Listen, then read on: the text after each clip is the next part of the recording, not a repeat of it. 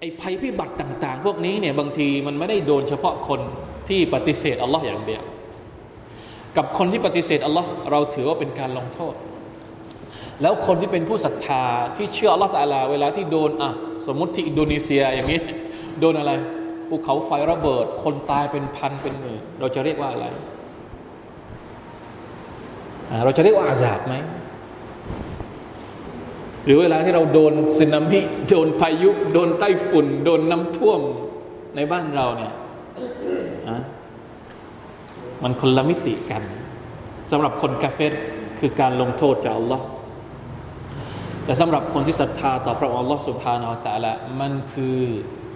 กัฟฟาระมันคือกัฟฟาระกัฟฟาระนี่คืออะไรอะรู้จักไหมกัฟฟาระ มูลเหตุแห่งการลบล้างบาปสำหรับผู้ศรัทธาโดนภัยพิบัติเดียวกัน แต่เวลาฟื้นขึ้นมาในวันเกียรติ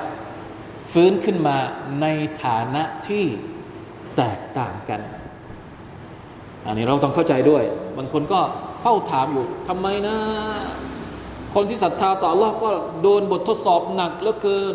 มุมนั้นมุมนี้ที่ซีเรียนี่เป็นแสนแสนแล้ว อัลลอฮฺสาคือถ้าเรามองในมุมมองของเราเนี่ยมันเป็นความน่าโศกเศร้า ความเจ็บปวดแน่นอนที่สุด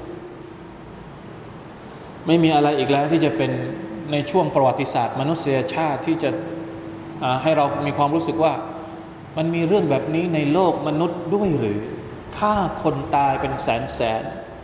ที่ซีเรียนี่เห็น คือมันอยู่ในยุคเรานะ มันไม่ได้อยู่ในยุคโบราณนะ เห็นไหมเป็นพี่น้องที่มีชาดะที่เสียชีวิตเนี่ย เราหวังว่าสิ่งที่เกิดขึ้นกับพี่น้องของเรา